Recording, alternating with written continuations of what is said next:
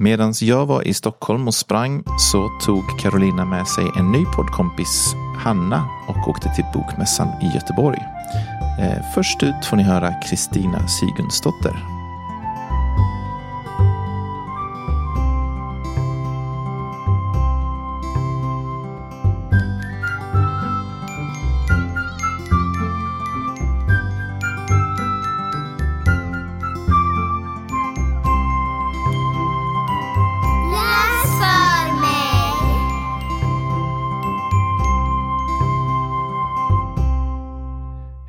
Välkomna till ännu ett avsnitt av podden som heter Läs för mig och som produceras på Halmstad stadsbibliotek. Jag heter Fredrik Holm och mitt emot mig sitter Carolina som febrilt letar efter vilket avsnitt vi är på. Ja, det brukar vi aldrig ha koll på. Nej du, det här blir avsnitt 29. Okej, Ja. gött. Eh, och vid min sida sitter då, Tada! Hej! vad heter du? Jag heter Hanna. Just det. Eh, du fick rycka in när jag var iväg i Stockholm och sprang Lidingöloppet. Så jag, i det här avsnittet så kommer jag vara helt nollställd och inte egentligen veta vad ni har gjort för någonting. Nej, spännande va? Mm, Mycket och lite ovant. eh, men eh, ja, berätta, vad gjorde ni i Göteborg? Ja, Ja men vilken upplevelse det var. Jag vet inte, ni, alltså alla som lyssnar på oss också, hur mycket man har varit på Bokmässan. Men det var ett väldigt speciellt år i år ju. Eh, förra året var det ju bara digitalt. Ja. I år blev det någon sån hybridvariant. Men det var ju inga människor där. Man kunde dansa fram på mässgolvet. Vilken frihet det var. och det var mindfulness, helt Det var tvärtom. mindfulness, ja. Det var Ja, så det. lugnt. Lugnt. Men visst saknade man myllret och Ja. alla montrar och också. allt det här man springer på på bokmässan som Ja. man inte visste att man skulle springa på. Nej. Nej, Det missades, det fanns ju inte alls i nej, år. Nej. Ja, jag har ju sett bilder, det ser ju verkligen öde ut. Ja. Ja. Helt Ja, det kanske vi kan, ni brukar lägga ut bilder också ibland va? Det finns ju Ja. bilder att lägga Ja, upp med på de absolut. Ja, här precis. Ja, Ni ska få öde se. mässgolven så alla kan få se detta. Ja, det var Ja. nästan svårare att hitta på något sätt också. Vi, vi var så här, wow, det var som en stor rymd bara Mm. vars gav. Och inte de här eh, milslånga köerna till damtoaletterna och Nej. de något okej nej. köerna till herrtoaletterna. Det var, det var nästan, man var nästan ensam på toaletten. Ja. Ja, det var ju inte kö någonstans. Nej. Aldrig. Nej. Aldrig kö. Och så var det ju inspelningar på Ja. seminarium. Ja, just det. Precis. säger man flera seminarium. Säger man det i plural? Eh, seminaria tror jag då egentligen att Oh. den formella, eh, jag som har läst lite latin, Mm. borde vara en neutrumform. Som, samma som datum blir data i plural. Ja. Och forum blir fora. Ja, Bra, varsågod för den lilla Tack utsvävningen. Fredrik. Mm. Ja. Men vi, vi har ju träffat författare. ja. Mm. Tre stycken. Ja, Och ni får veta en i taget här. Mm. precis. Alltså du berättade ju lite i, nyss vem det var. Ja, men precis. Mm. Vem träffar ni? Vem ska vi få lyssna på nu i det här första avsnittet av? Ge oss en liten bakgrund. Ja, vi fick ju den stora äran att få eh, Kristina Sigurdsdotter för oss själva i ja, men en halvtimme satt vi säkert och pratade med henne. Eh, hon har ju skrivit de här böckerna om Humlan Hansson. Ja, Eh, Humlan Hanssons hemligheter är den första. Och Ola Humlan Hansson har väl precis kommit ut? Precis, Ja. så den har vi inte ens hunnit läsa än. Men Nej. Humlan Hanssons hemligheter eh, är det som vi har gottat ner oss i. härligt. Och den har hon ju fått priset, alltså Augustpriset för. Ja, just det. Ja. Tillsammans med illustratören Ester Eriksson. Det var Augustpriset 2020. Mm. Mm. Härligt. Och det förstår, förstår vi varför. Ja, ja. jag har ju inte läst den faktiskt. Jag får ju göra den nu Ja. Ja. Eh, Men vi kanske ska, jag kanske ska berätta lite om Humlan Hansson Mm. eftersom den boken dyker upp ganska mycket i våran prat sen Absolut. med Kristina. Och eh, det är ju en, vad ska vi säga, vad, hon pratar om att, hon, att Humlan är lite som en svart Pippi Långstrump, en mörk Pippi Långstrump. För hon, det är ju en tjej, 11-årsåldern, går i femman. Och allt är ju ganska bra tills hon kommer tillbaka efter vattkoppor som hon har haft. Ja. Ja. Två veckor Ja, var hon borta från skolan. Och kommer Ja. tillbaka och då har bästisen Nour börjat hänga med hästtjejerna istället. De Ja. coola, lite farliga Precis. läskiga hästtjejerna som Ja. bara leker häst. Ja, okej. precis. Och eh, hon blir ju ensammast i världen, Humlan. Mm, Och man får ju också parallellt besöka hennes hem där hon, mamma och pappa och faster Fanny är ju en figur, en väldigt färgstark för henne och viktig. Men också, som lider också av psykisk ohälsa. Okej. Men det är ju en... en um, eh, hon ju, har ju suttit barnvakt men det, det gick inte längre när hon... En, en gång när de målade alla krukor och magnoliaträdet i svart. Oj då. Eh, efter det så, så fick inte faster Fanny vara barnvakt längre. Okej. De gjorde alltså en installation. Mm. Gjorde de. Okej. Ja, så faster Fanny är det ju... Det händer alltid någonting kring henne och hon Mm. förstår Humlan också. Humlan kan få en connection med den vuxna där. Okej. Den, de, mamman hon suckar mest och pappan jobbar. Och, och hon längtar ju efter kontakt. Mm. Och ja, och jag tror kanske att, att nu att man kan hänga med i boken. För att det blir ju väldigt mycket, hela boken bygger ju på hur ska hon kunna ge faster Fanny livsgnistan tillbaka? Och hur ska hon kunna leva utan Nor? För det vill hon ju inte. För det är hon som förstår Nor, de är ju blodsystrar. Nej. Ja. Så det, det är så här.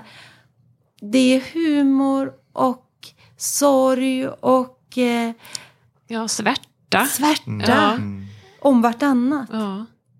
Det blir jättesvårt. Och så är det ju, jag om du sa det, men den är ju skriven som en dagbok. Ja, precis. Och hon gör ju det så himla himla snyggt. För just det här med att skriva en dagbok. Om man tänker sig att man själv skriver en dagbok. Då är jag den som skriver men jag är ju också den som läser. Det finns ju ingen läsare till en dagbok. Så jag behöver ju inte skriva sånt som jag redan vet. Nej, just det. Eh, så, hu- så hur den här berättelsen berättas, det är så mästerligt. För den är, det blir liksom så trovärdigt. För Humlan behöver inte ge detaljbeskrivningar av saker som är självklara för henne.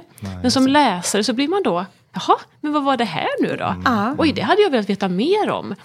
Tillräckligt mycket så att man hänger med och förstår. Mm. Men man blir nyfiken och skulle vilja veta mer. Ja, Ja. precis. Ja, det- Och Hon sen gör det är- så himla snyggt. Ja, och bilderna som jag sa, de är kongeniala. de, de gifter sig väldigt fint med varandra. Man känner verkligen att de dansar. Texten och bilderna i den här boken. Ja, men som den här bilden när hon ritar självporträttet på sig själv. Ja. Och man, hon har ritat de här hästtjejerna i bakgrunden. Och då är det ju alltså människokroppar men som har så här jätteläskiga hästhuvuden. Ja, okej, okej. Precis, och det är känslan. Det är mycket känsloritat på Ja, ett vis. Att det ta, grabbar tag i en direkt. Inverterade kentaurer. Ja. Ja, eh, ja kul. Ja, Ja. Så, så, så, och Kristina hon, hon har ju gjort så himla mycket. Ja. Hon har gjort dramatik, hon har också konstnär gjort installationer. Musik, alltså texter till musik som Nikolaj Dunger och Georg Riedel har tonsatt till exempel. Och, eh, och, ma- och poesi. Hon, ja. hon har mycket i, i sig, det känner man ju, mycket uttryckssätt. Kul. Förmedla, ja. Och vi har ju en liten tävling Fredrik. Ja, men precis vad jag tänkte säga. För nu ska vi väl snart låta Kristina och er intervju komma in här. Men om man då likt jag inte har läst Humlan Hanssons hemligheter än. Så ska man ju få chansen att vinna ett signerat exemplar som ni såg till att skaffa. När ni Ja. var där och träffade henne. Eh, och jag tänker att alla detaljer och hur det går till kommer vi lägga ut i våra biblioteken i Halmstads sociala medier. Och detta är ju såklart då under en tid, så lyssnar du på det här poddavsnittet om ett år eller så, så är nog chansen förbi. Men eh, vi säger ingenting om datum och sånt här, tänker jag, utan det kommer, håll utkik på våra sociala medier och gå in där för att tävla. Ja, Och nu ska vi väl lyssna på er och Kristina. yes. Välkommen till podden Läs för mig. Tack. Vem är du? Åh gud vad svårt att svara på.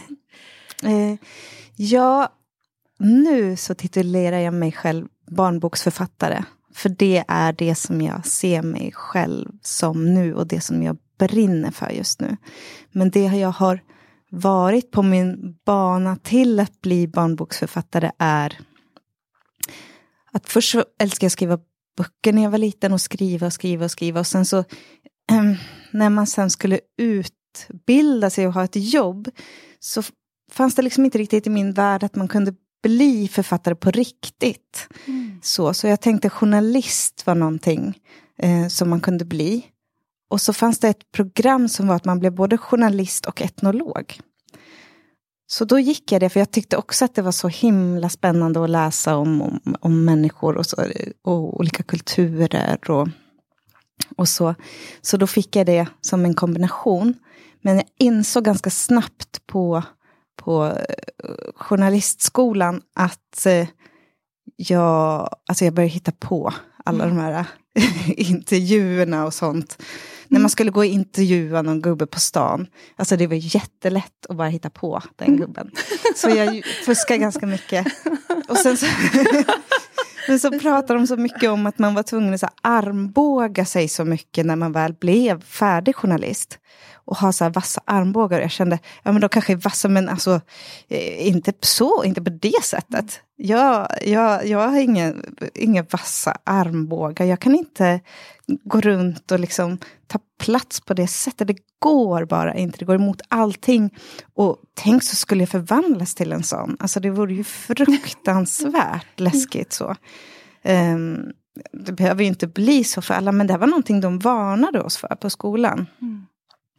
Så då ehm, fick jag praktik. ehm, och då så hamnade jag på tidskriften 00-tal som sen blev 10-tal som sen nu är 20-tal.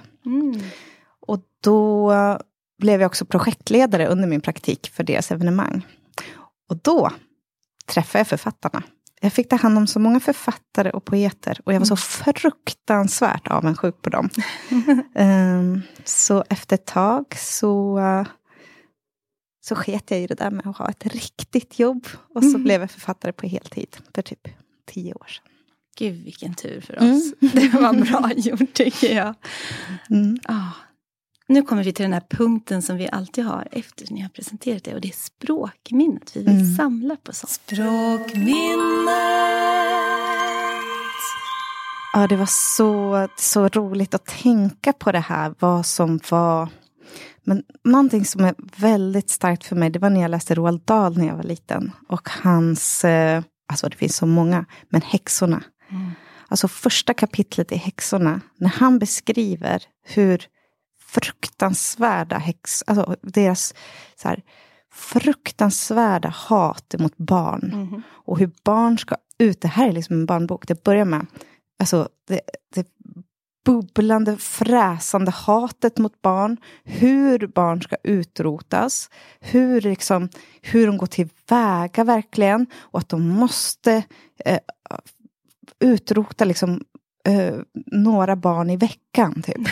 Eh, för att det måste en häxa göra. Och när, man väl, när han väl har berättat det här så berättar han att häxor kan vara vem som helst och se ut som vem som helst. Till och med kanske din fröken som sitter och läser det här för dig just nu. kan vara, Jag säger inte att det är det, men det kan vara så. Så det är liksom, han börjar med sån eh, orädd, orädsla inför liksom skrämma barn. Som jag bara älskar. Och det här är någonting som, jag hade Ulf Stark som mentor.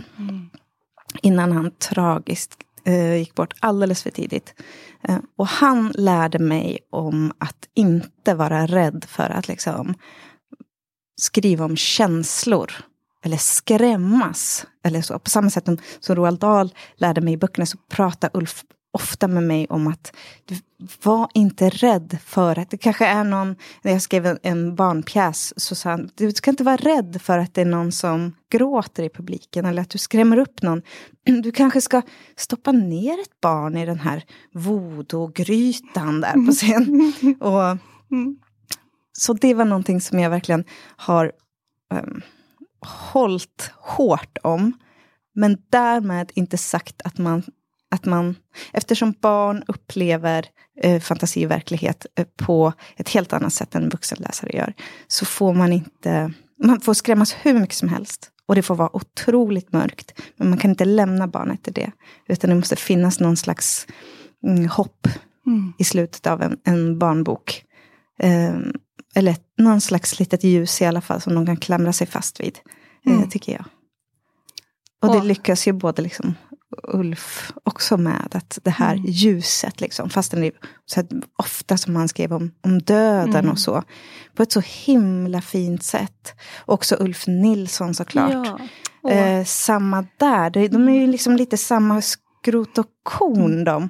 Eh, deras orädsla inför att skriva om de här tunga, tunga ämnena. Men, men som blir så fint och blir någonting som vi, som vi måste låta barn få, få läsa och få prata om. Mm. Man ska liksom inte skydda barn från känslor. De, de måste få, få känna. Så. Åh, ja, ja. ja, här sitter ljudteknikern och torkar tårar. ja, men jag känner också, jag blir så, för precis det här du säger, jag tänker osökt gå vidare till den boken, Humlan Hanssons hemligheter, som jag har läst högt till min tioåriga dotter Björk nu. Mm. Och vad hon sa jag, var att, vet du mamma, här står det sånt som vuxna inte brukar skriva för barn. Yes. Och hon, och hon tyckte så mycket om det så jag fick ju inte sluta även fast hon somnade varje gång. Så när hon vaknade sa hon, vi måste fortsätta läsa, var var vi? Mm. Så att den blev så viktig för henne. Mm. Och så vet jag ju även, eftersom ljudtekniken är pappan, så, så läste du för den 12-åriga dottern och ville utesluta några ord ibland, kändes det. så här, nu kommer det här ordet. Så, att det, det gör det även obekvämt för den vuxne och för det barnets bästa. Mm. Och det ska jag säga att Björk kände. Och jag hade en fråga till henne. Eh, vad, vad vill du ställa för fråga? Jag ska Mm, mm. prata med Kristina idag. "Åh, jag vill bara ha mer böcker. Jag vill ha mer sånt här. Mm. Har hon fler? Kan du inte bara få låna någon mer bok? Så, här? så att den, den vill jag bara introducera det här med, med ditt barnboksförfattarskap. Ja men gud vad fint. Alltså, när jag var i, henne, i Björks ålder Mm. då läste jag Barbro Lindgren. Och hennes böcker om lilla Sparvel. Och det tyckte jag var så sam på samma sätt.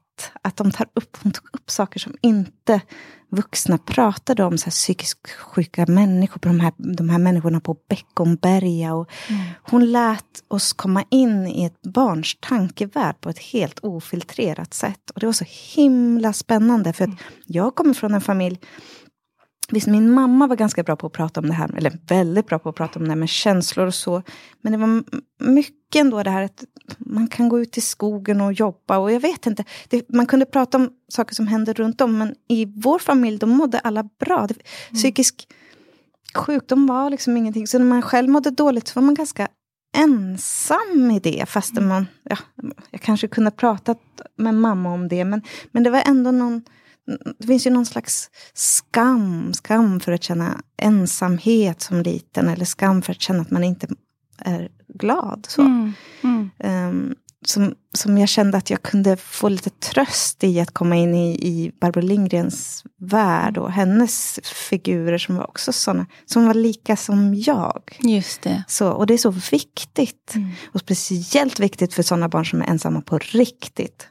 Då är ju, ibland så är det bara böcker eller um, filmkaraktärer som, de är de enda som håller de här barnen i handen. Så. Ehm, och det, det vill jag liksom, att Humlan ska vara. Mm. Någon sån boksyster att hålla i handen. Mm. Just det. Åh. Ja, jag, jag blir så här ordlös nu, Hanna. Det var precis som jag bara så här, åh, ja, precis. Och Humlan Hansson, hon, hon, är ju, hon skriver ju det här, det är ju en dagbok. Så hon, hon kan ju skriva vad hon vill. Mm. Och, och det är ju det som är så befriande. Mm. Och hon, behöver, hon kan också utelämna, som du pratade om, hon kan utelämna det hon vill. Hon behöver inte heller förklara saker och ting. Utan det blir väldigt rått, Mm. naket. Mm. Och, det, Direkt. och jag tycker också att det blir roligare då. Mm. Alltså man får vara så rolig, för bara skriva konstiga tankar som man tänkte. Det blir liksom också tillsammans med Ester Erikssons illustrationer som är också helt råa och Mm. ofiltrerade. Som att hon, ja, jag fattar inte, hon, hon har verkligen hållit kvar liksom, ungen i sig. Och det är någonting vi har tänkt på båda två. Att när man läser vår bok så ska man både känna så här, men jag kan också skriva den här boken. Mm. Alltså, jag kan också skriva en sån här bok. Och jag kan också rita de här bilderna. Det är inte ouppnåeliga saker här.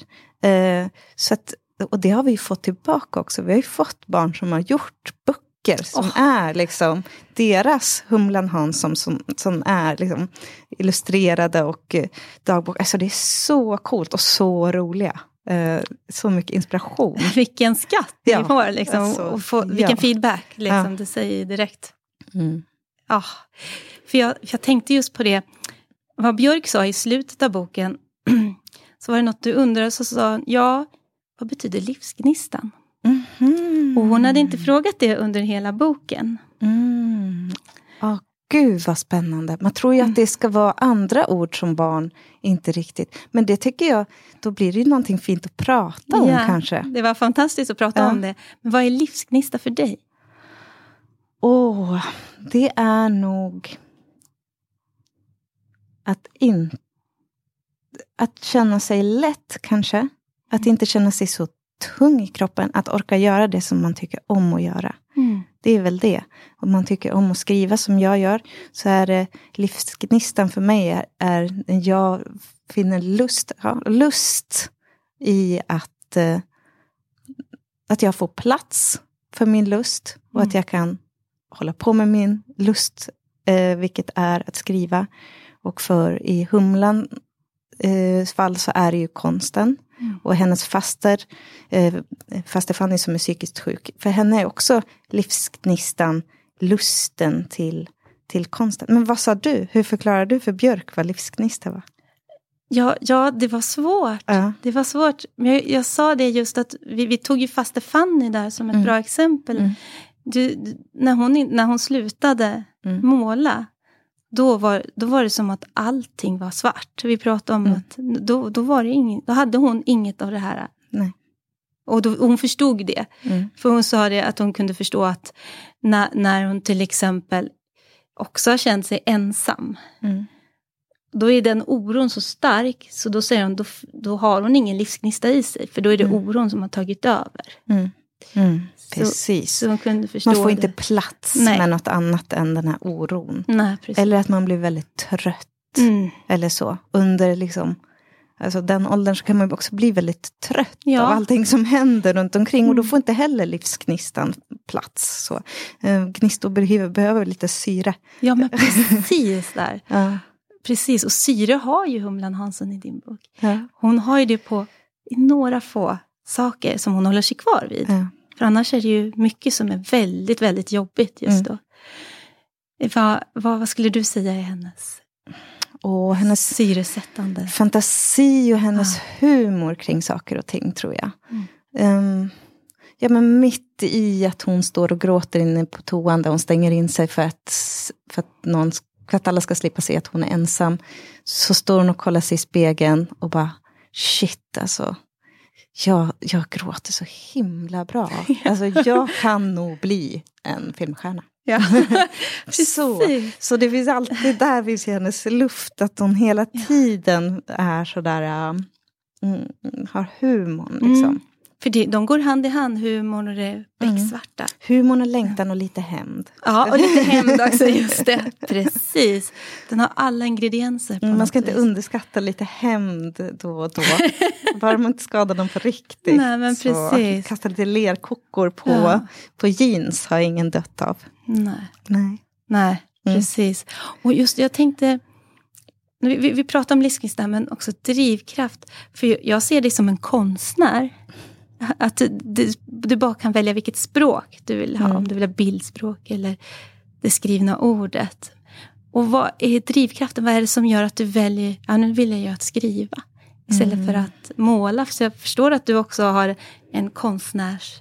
Alltså det jag har hållit på med det är installationer, för det Ja. tycker jag är roligt. Att bygga upp små rum Mm. kring en känsla. Så. PMS-rummet till exempel. Ja, just det. Just det. Så. Eh, men skriva... Ja, men jag vill ju... Jag vill väl förklara känslor, liksom. Men jag skriver ju mycket om utifrån mig själv och den som jag var när jag var liten. Jag tyckte redan då att folk eh, borde liksom eh, läsa mina böcker. Kanske att jag gjorde någon, någon tv-serie om mig tyckte jag när jag var så här 11 år. Ja. Att jag var otroligt intressant med mina tankar och så. Första dokusåpastjärnan kunde jag ha Ah, blivit. just det. Just det. Nej men jag var så, jag, jag satt i något träd för jag var lite rädd för de andra barnen i den här byn där jag växte upp. Jag- Alltså, jag, jag hade några kompisar men sen så var de stora barnen som lekte där. Men då hade jag något vi, ett videträd där jag kunde klättra upp där jag inte syntes. Så kunde jag sitta och spana på alla där. Mm. Där satt jag och drömde om att tänk så såg någon mig nu. När jag satt och tänkte allt. Så du såg det lite meta utanför? Ja. Ja. Ja. Och nu, så nu äntligen så skriver jag liksom om Mm. den här.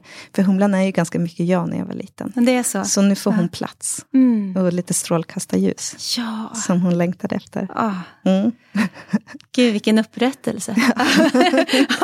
Yes. Ja, faktiskt. Gud, skönt. Ja, för, för just i den här... äh, Som du, för vi har ju precis lyssnat till dig också. Du Mm. pratade på Se människan-scenen. Precis, med en präst i en timme. Så jag är helt eh, mör i kroppen Vi blev ju också ja. nära. Vi, vi, vi blev också det. Det var fantastiskt, men Ja. det blev känslosamt. Ja, det var mm, vackert och starkt. Mm. Och, och då, då tänkte jag på den här situationen av närvaro. Mm. För vi pratar om Humlan Hansson. Hon finns här och nu. Det var det som var känslan. För det var ju verkligen, vi gick in i, i allt som hände. Och så när du sen läste så blev det så här, katarsis, upplösning. Vi, äntligen. nu kom det. Men, men den här närvaron som du lyckas fånga i boken. Var kommer det ifrån? För du behöver ju försätt, du behöver vara där i det. Mm. Som jag även känner att barnen, när jag läste för min dotter, att hon kände det här är en vuxen som är här när hon skriver det. Och hon är här som barn. Ja, nej men jag hade, jag hade en speciell teknik faktiskt innan jag började skriva. Jag, eh, eftersom minnet, min man är hjärnforskare så han lär mig massa saker som jag vill veta om Oh. Men eftersom minnet är associativt, eh, alltså när man kommer ihåg en sak så kanske man kommer ihåg, alltså saker får en att komma ihåg så.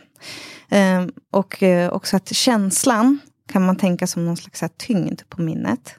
Eh, så det jag gjorde innan jag eh, skrev Humlan Hansson, det var att gå till biblioteket. Och sen så läste jag massa böcker som jag älskade när jag var i, i hennes ålder. Alltså typ 10-11. Mm. Eh, och det var Gummitarsan. Och det var Barbro Lindgren. Och det var liksom alla möjliga sådana där som verkligen har ehm, satt en stark känsla i mig. Och det som händer då, det är att jag, jag kommer ju både ihåg berättelsen, men jag kommer också ihåg rummet. Mm. Alltså vad som hände runt omkring mig på ett, på ett sätt. Så jag kunde liksom gå, gå tillbaka och det blev som en sån här skattkista som öppnades i hjärnan av så här det här personen var jag då. Och så bara Mm. helt plötsligt så sitter Humlan Hansson bredvid mig och vickar på stolen. Och sen är det bara att skriva. Alltså det är så lätt att skriva om henne. För hon, hon har liksom vaknat i mig, den här lilla ungen, som jag älskar. Mm.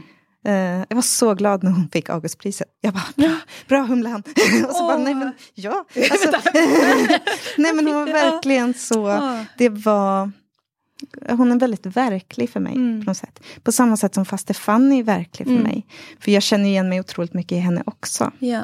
Det är som att jag skulle behövt, när jag var 11 så skulle jag behövt faste Fanny i mitt liv. Mm. Och när jag var 20 så hade jag behövt Humlan i mitt liv. Mm. Och så fick jag sätta ihop dem som räddar varandra. Så, ja. Ah. Det var därför det var starkt att prata med den här prästen Ja. tidigare. För det är väldigt nära mig, de här Ja, karaktärerna. Mm.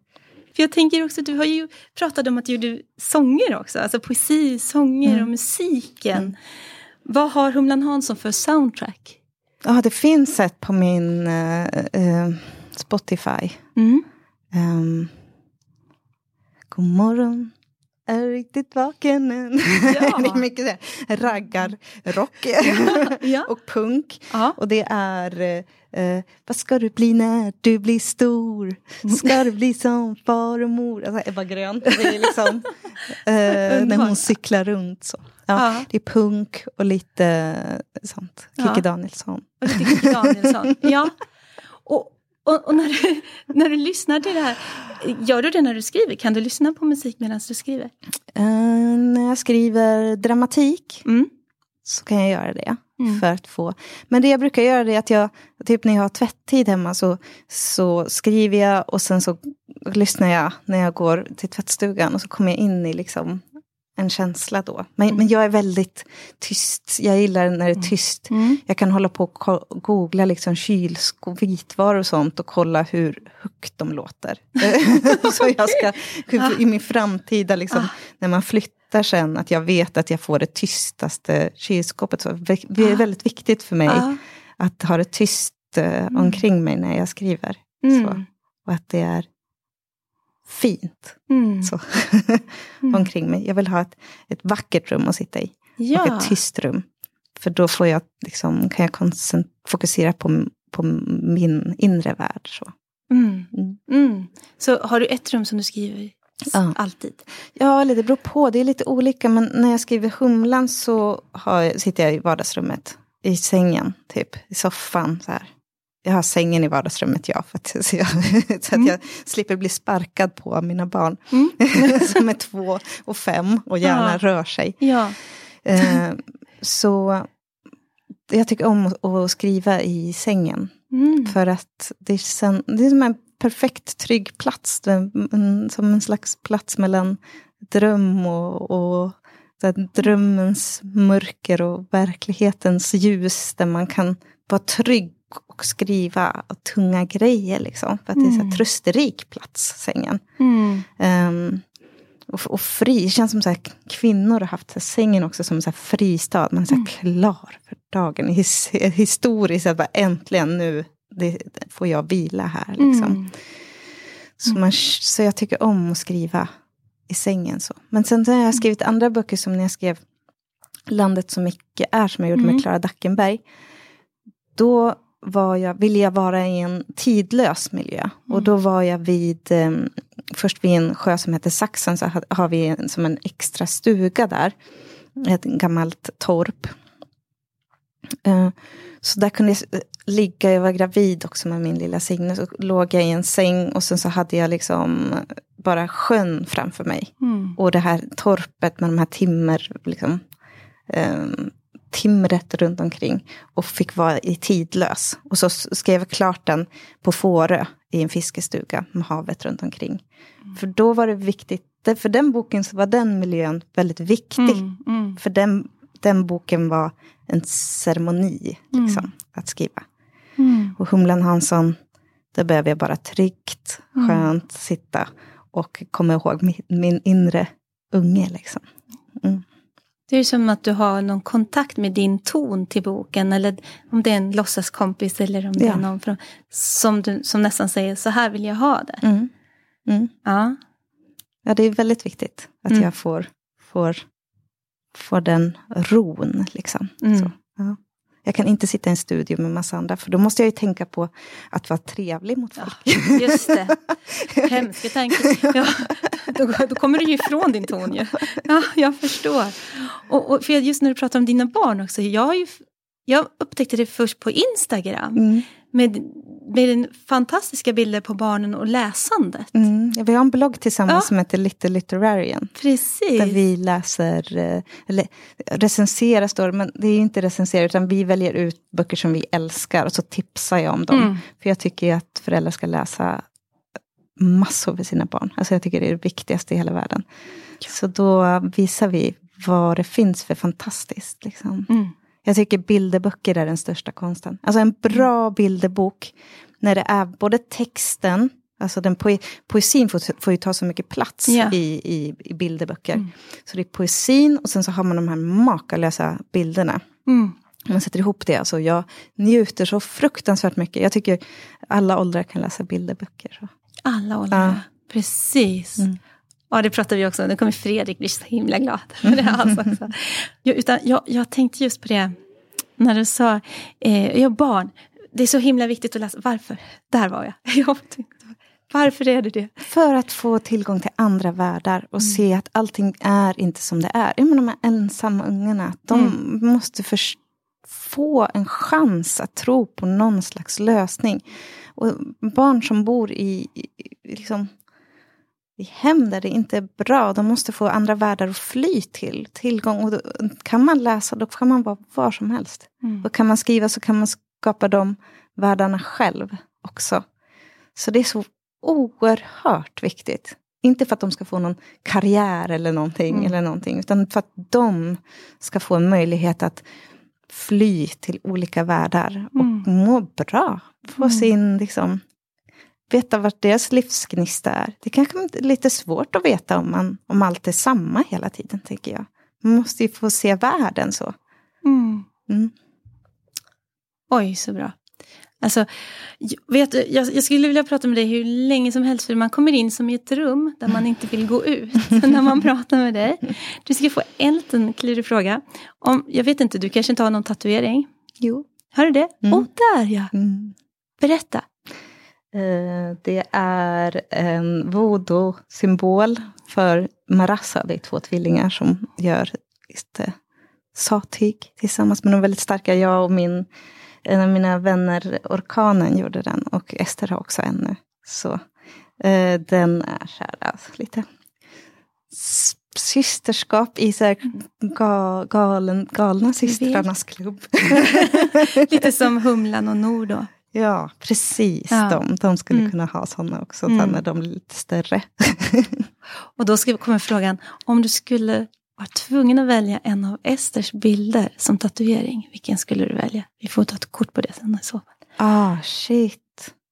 Vargen. Vargen. Alltså vargtimmesvargarna. Mm. Det här borde jag göra. Mm. De är så fina. Mm. Alltså hon kan verkligen göra att det blir svärta och humor och, och så här poesi i, liksom, i varje liten detalj. Det, ja, jag älskar de vargarna. Mm. Jag ska nog skaffa en sån. Ja, vi säger så. Och nu kommer vi faktiskt, åh, tiden bara går. Mm. Så att nu kommer du få nominera, för du, du är ju vår språksuperhjälte, men du kommer få nominera en språksuperhjälte också. Mm. Det kommer här. Monica Fagerholm. Åh, berätta. Mm, alltså hon har ju varit min mentor eh, under många år. Och hon har verkligen lärt mig att skriva utifrån mig själv. Alltså hon, håller, hon pratar ofta om någonting som heter organisk dramaturgi. Alltså dramaturgin, alltså hur man bygger upp historien, finns liksom inbyggd i oss människor. Att eh, det är en del av att vara människa. Är ju också att man, alltså berättelsen, att leva är ju att skapa berättelsen om sitt liv. Alltså hur ska min berättelse se ut? Och ända sedan vi är små så berättar vi. Det är så vi kommunicerar. Vi berättar historier för varandra. Så det här finns ju inom oss. Så man kan lita på det. Man kan lita på att man har den förmågan att berätta en berättelse. Och sen så kan man bara gå in i sitt flow. Man hittar det som brinner och så elden i sig och så utgår man från det och så skriver man. Och flödesskriver. Och det här är någonting som jag verkligen har tagit fasta vid. Att börja där. Börja där det bränns. Och lita på din egen förmåga att, att eh, berätta berättelser. Mm. Åh, det låter ju helt fantastiskt. Vi Mm, tackar Monica där. wow. Oj. Ja, och, och vår språks, våra språksuperhjältar, de får ju alltid en medalj. Ja. Och så ska ju du få, här har vi Tack så hedersfyllda. mycket. Så coolt. Superhjälte. Och sen ska du också få ett, ett smycke. Har vi börjat ge också. Det här är ett koppararmband. Och så har vi valt ett ord. Nej, vi tänkte att du skulle få ha.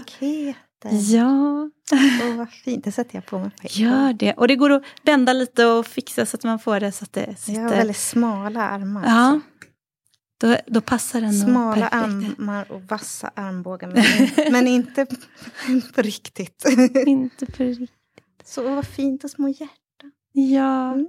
för hemligheter det är precis det som du delar med dig av. De där hemligheterna Mhm. som blir ord och som når våra barn oss också. Hanna, vill du säga något? Nej, då avslutar vi och tackar dig så hemskt mycket för Mm, att tack vi själv. ja, fick en del av din värld. Missa inte nästa avsnitt från Bokmässan där vi pratar med Daniel Bojasoglu.